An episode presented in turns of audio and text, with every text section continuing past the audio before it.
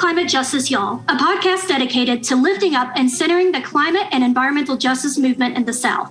Despite the South being the most biodiverse, diverse, and one of the largest economic engines in the world, we are underfunded and often barred from the decision making table. Because of that, we decided to pull up a chair and amplify the stories of communities in the South that are hit the hardest by the climate crisis.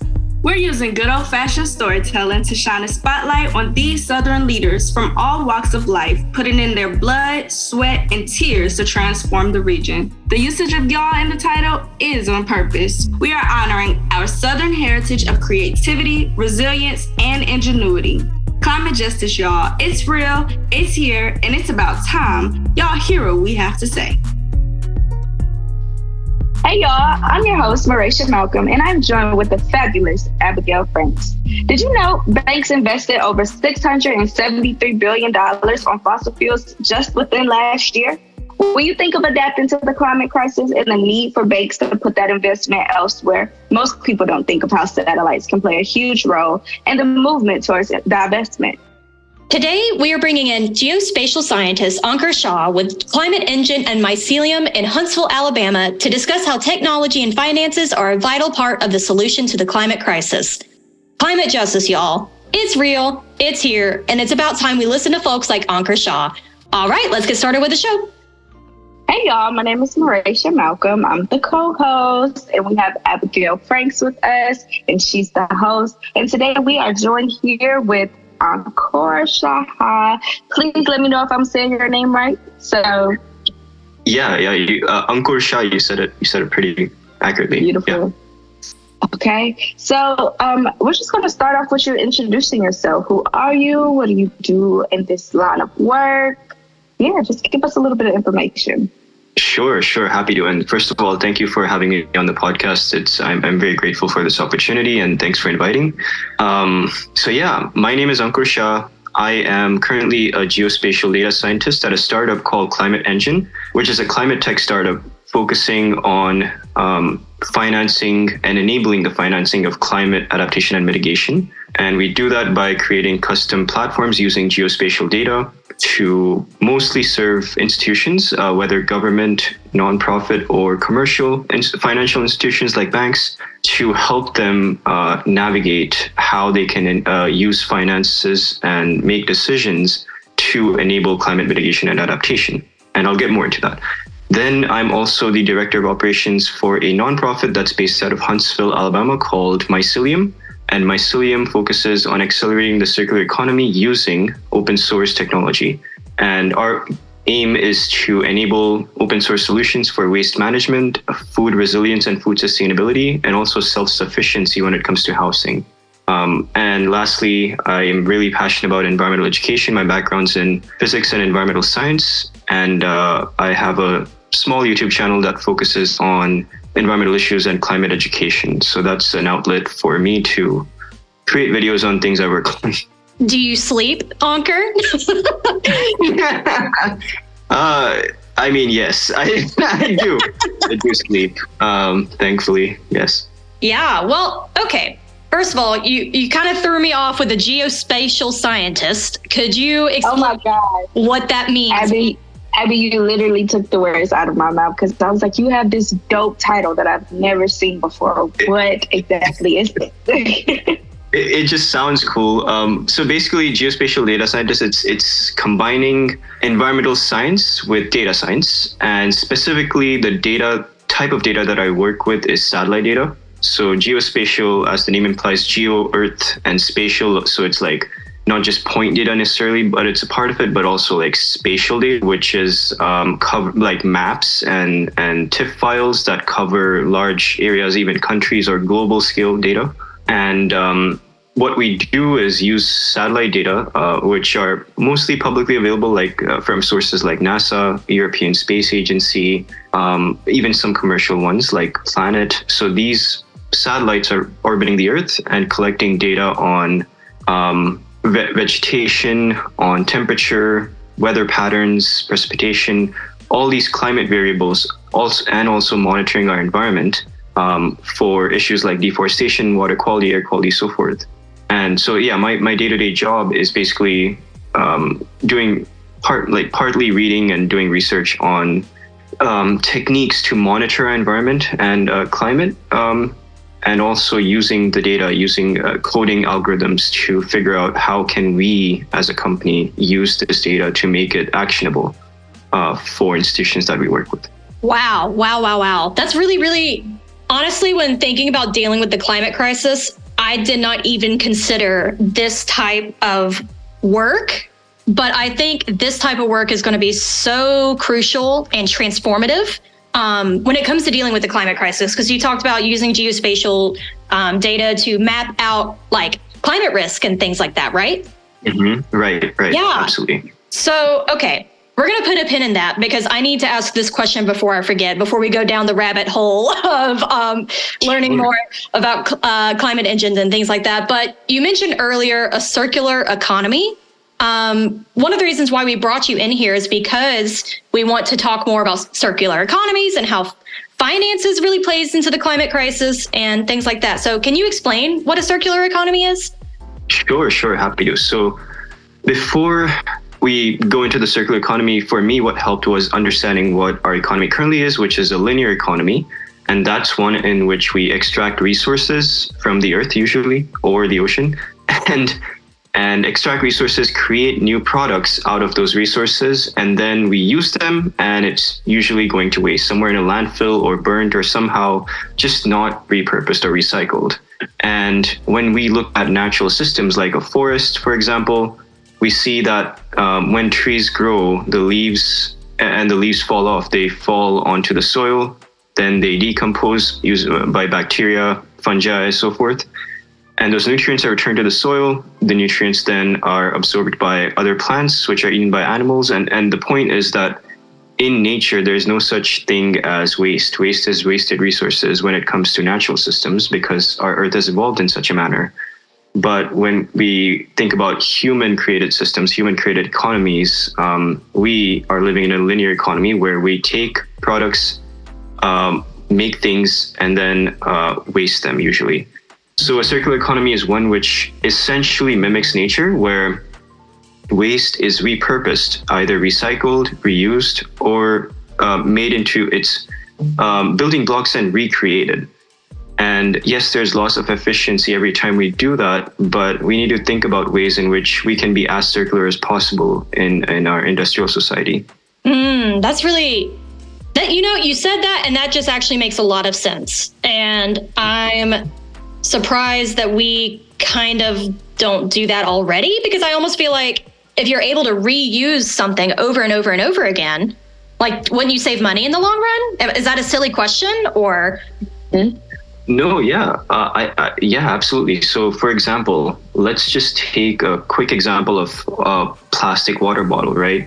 Um, let's let's take uh, like two people. One drinks from a plastic water bottle uh, or buys a new plastic water bottle every day, and the other uses a reusable water bottle uh, every day. And you can just imagine the reusable water bottle may cost like 10 $15, but buying a plastic water bottle for every uh, each day of the year, that's going to be almost uh, like quite a bit, like uh, maybe less than 100 bucks. So so you're saving money in the long run by using something that's initially expensive but reusable and um, definitely better for the environment because less waste is created.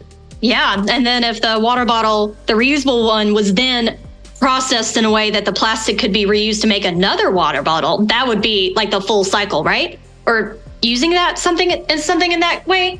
Yeah, yeah. I mean, if if the plastic bottles are recycled into new ones, that is creating less waste. But um, but again, like the hierarchy of a circular economy is reduce um, in the sense that reduce things that we don't need or, or at least reduce single use items. Um, and then if you cannot reduce that, then reuse it.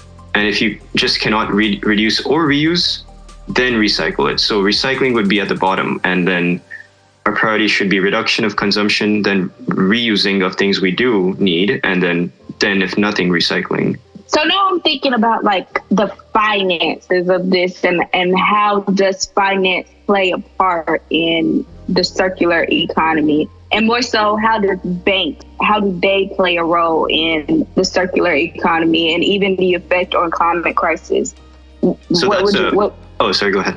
no, you go ahead. Oh yeah, that, that's a, a huge question. So my work involves uh, like enabling financial decisions for climate adaptation and mitigation. The circular economy part is different at Mycelium in the sense that we just create solution. Uh, we just create projects that are replicable and easy to do by anyone around the world. And um, so as far as that goes, um, i- i- here's the model we follow at Mycelium. We get money for a project. Um, for example, the FarmBot project that you saw, that's an automated raised bed um, using a robot on top of the raised bed. We get money for doing that, and then we spread the word. To we are partnering with schools to do that. So we we um, have three schools that are ongoing and finishing up this FarmBot project for their own students.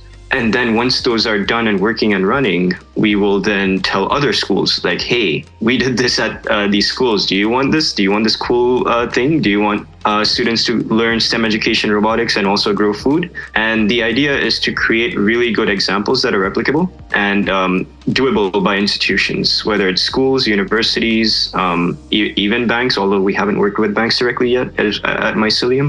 Um, that's the idea to to just showcase examples which can be done because we're not going to be able to do things on a global scale but we can inspire people to take up these projects on a global scale and that's the idea and it's it's mimicking mycelium which is the nature's biological internet um, mycelial networks are within soils through which mushrooms emerge but they also enable communication between trees and exchange of nutrients so our idea uh, our our philosophy is exactly that like exchanging ideas as a mycelial network um, focused on open source solutions for circular economies Wow. That, yeah. Uh, sorry, I'm just kind of like blown away a little bit. That's really, really, really amazing. And, you know, thinking about, God, I just keep thinking about how this adapting to the climate crisis in general is just going to be such a huge financial lift. absolutely And yeah and that's why we really really need banks to get involved with this as well because like i know like if i'm not mistaken some some banks actually invest in fossil fuel and yes And do. Come on, Abby. And do. that's but that's scary and so like that kind of that's what makes me think about like how do roles or sorry how do banks play a role in this uh, crisis it's because they're financing it right Right. Yeah, that's exactly. So many banks finance uh, the fossil fuel industry. In fact, I'm just looking up the latest statistic, and banks all over the world, mainly they're the, the like main for like J.P. Morgan Chase and those uh, so forth. But o- overall, totally, banks provided 673 billion dollars to finance uh, fossil fuel industries, and that's as of 2022. Wow. So yes, banks enable um, you know subsidizing of fossil fuels uh, and so forth. But on the flip side, like my work at Climate Engine, what we're trying to do is uh, twofold. One is uh, enable the transparent, data-driven um, visualizations and data platforms of climate risk. So that involves uh, drought risk, wildfire risk, heat, extreme heat risk, and uh, extreme precipitation risk, and flood risk. So all these uh, hazards that are driven by climate change, we're creating products to visualize those in the short term and the long term. Long term meaning uh, until 2100 2050 and 2100. Short term meaning within the next few months or the next year. And the idea there is to one, um, let banks know how their assets are affected by climate risk so they can adapt if they have real estate properties or farms that they're loaning or owning then they want to see what is the climate risk to that so they can um, make better decisions as to whether that's resilient in the long term because our food system depends on it our um, economies depend on it and so forth but the other flip side that we just discussed is okay, how are how is the money by banks impacting the environment and impacting climate change? Um, because they can the the financing by banks can lead to deforestation, uh, they can lead to excessive oil drilling. You, you already know about fossil fuel subsidizing. So what we're trying and mining, and so what we're trying to do is make transparent how bank money is funding, let's say X companies, um, and what those companies what they're doing uh, to the environment. So we're we're looking at like mines, um, oil refineries, all these assets that are owned by banks, and then seeing their impact. So that's the next step. First step is what is the climate risk? Uh, first step is answering the question what is the climate risk to your assets, to banks? Second step is how is your money impacting the environment and climate change? And, and then third step, uh, which is an extension of the second one, is what can they specifically do? What can banks specifically do to mitigate and adapt? So an example, easy example to understand this is um, we are looking into products that can map solar energy potential in cities, right? Wait, wait, wait, wait, wait, wait. You're you can map out social. You can map out solar potential in cities too. Like you can. Sure, because yeah, yeah. Uh, there's satellites which have which measure solar radiation, and um, and, and you can you can have a coarse kind of coarse map of solar uh, potential it's not necessarily doing a daily uh, uh, how much it's going to be on a daily basis but on a, a, daily average you can get that number or even a yearly average you can get that number so so we can do it for cities or locations. And then um, the idea is this is a solution and banks can then uh, help install solar uh, uh, installations based on where the potential is high. So that's one example of how they can use their money for good. Um, so that that those, we're looking at climate solutions mainly from you know resources like drawdown and and regeneration and so forth and seeing how geospatial data can enable financing of those solutions. That's the end goal wow i didn't realize that satellites this may be i mean you can obviously tell this is not my wheelhouse of expertise at all because i didn't know satellites could even capture that much information like mm-hmm. in depth it's crazy the amount of data that we have and the amount of data that we could use. It's it's just mind blowing. Well, um, yeah, yeah, and well, and thankfully this technology is available, right? Like this is right. This is something that people that y'all are already doing, and that like we don't have to wait for someone to invent this. Like we have the technology to adapt. Is what I'm hearing. We do. We absolutely do. In fact, I think uh, this resource called Project Regeneration, that's a book as well as a website, regeneration.org. They, they have like literally the most comprehensive, uh, you know, set of climate solutions we already have and we can do.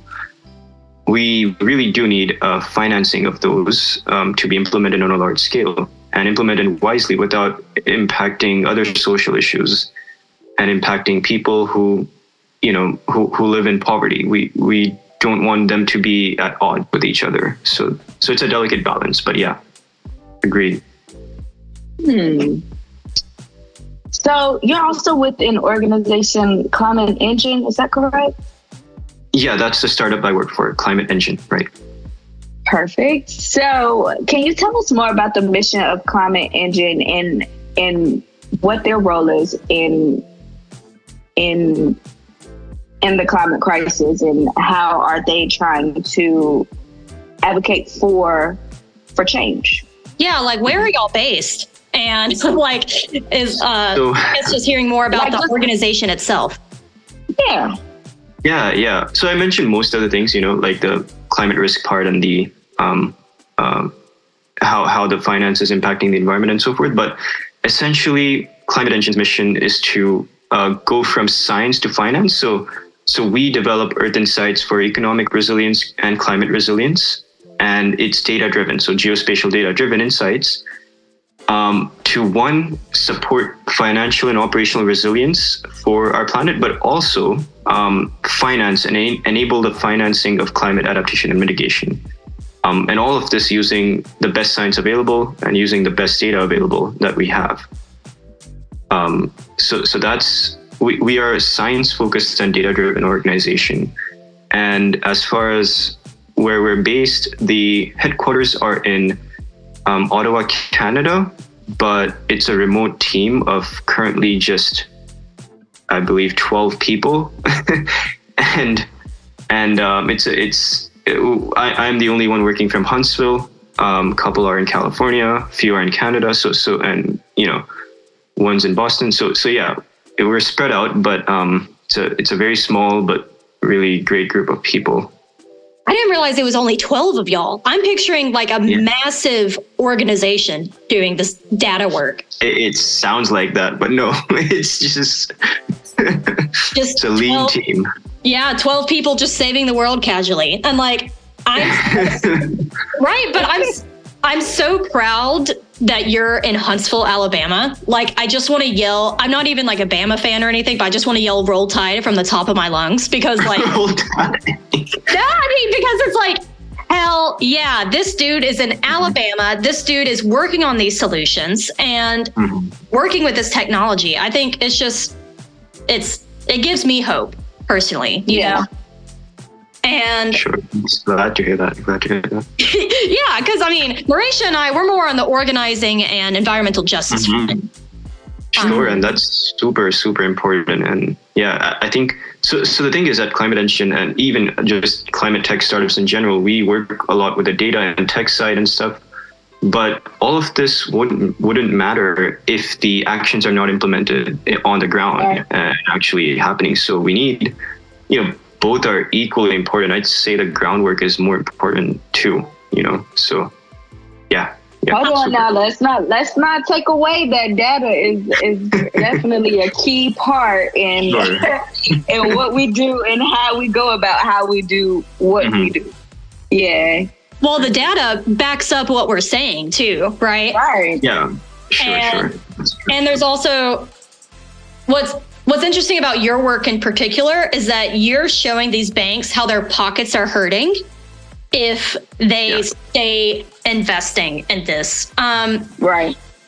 and I, I so I pulled a quote directly from y'all's website, and you you Mhm. echoed it a little bit in your mission statement, but I want to say it here and Yeah. have it be grounding us. But it says we are in a period of unprecedented environmental change. The economic impacts of climate change are happening now, and they will only get worse. A more Mhm. sustainable future depends on transforming this data into actionable insights for financial and operational resilience. Climate Engine, this is just so casual. It's like, whatever. Anyway, Climate Engine provides the world's best available Earth insights to help organizations build economic resilience to climate change. Wow. So, how does what kind of technology are y'all using? I know satellites are involved, but what all what all Right. does this kind of look like, and how does technology play a role in climate financing?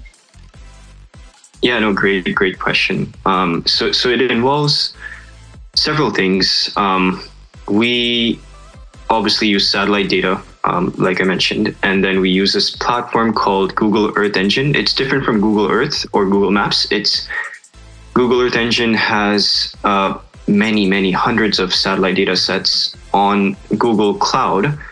So that means you can use that data without downloading a single byte of that data. You can use it on this platform, Google Earth Engine.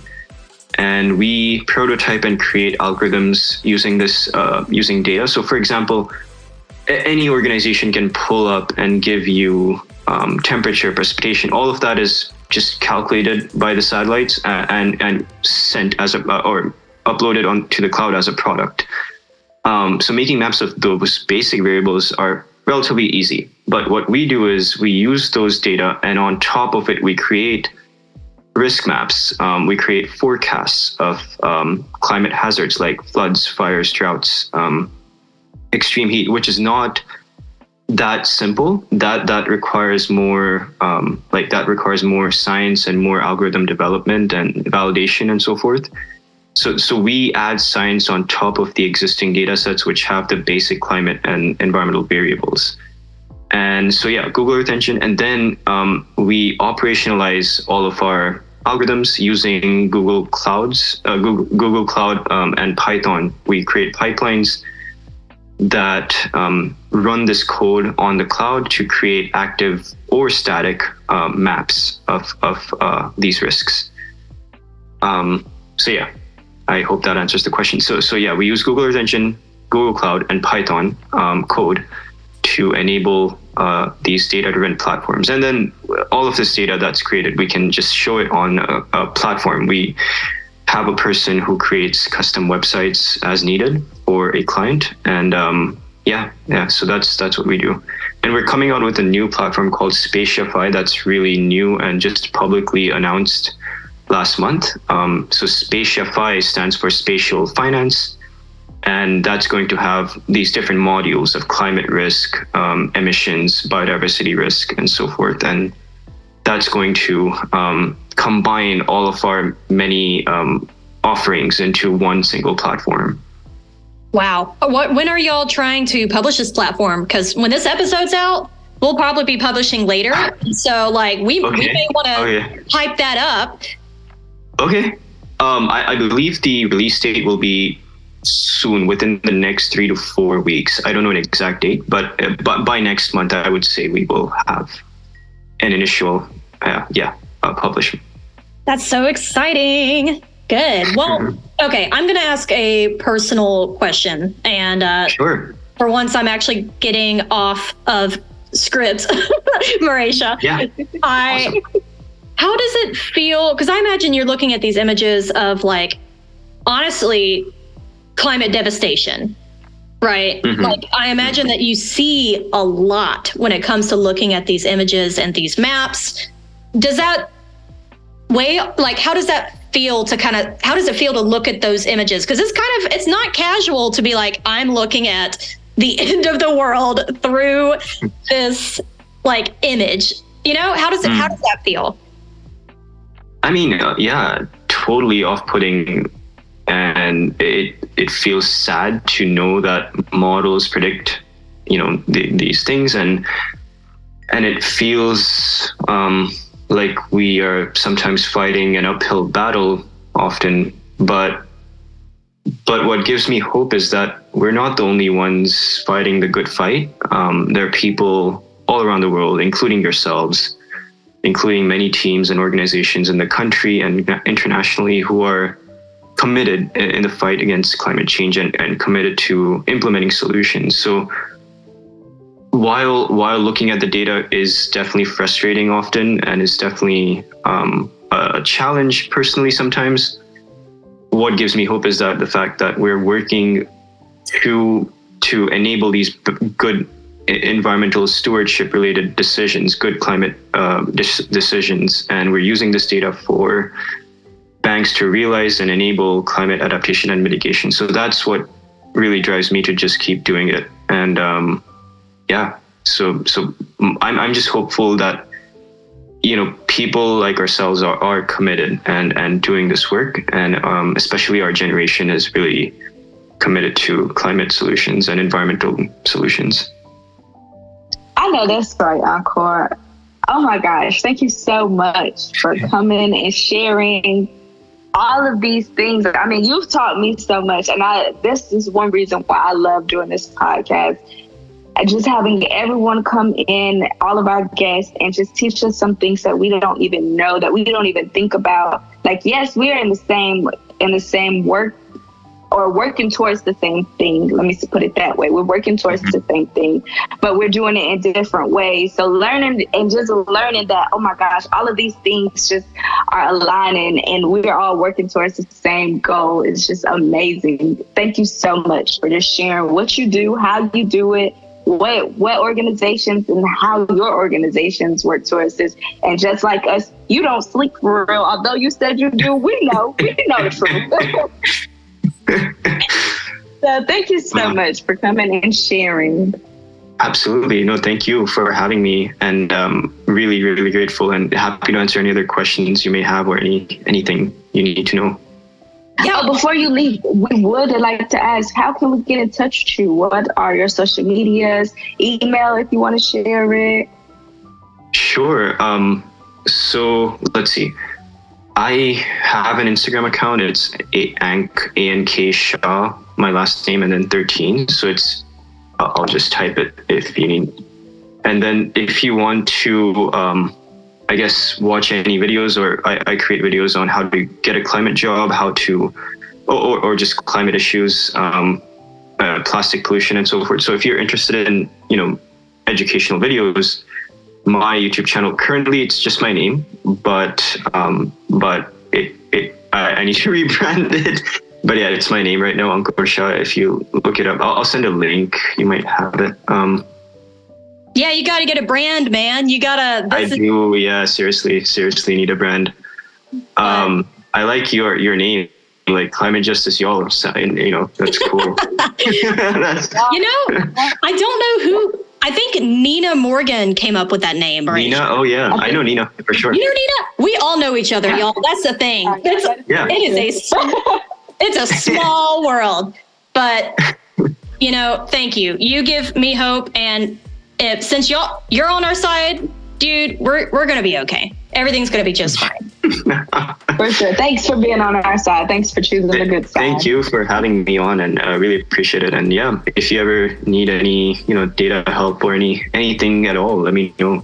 I'm here in Huntsville. Of course. I'll drive to Huntsville. Don't worry about it. We're good. Yeah, for sure. Come on.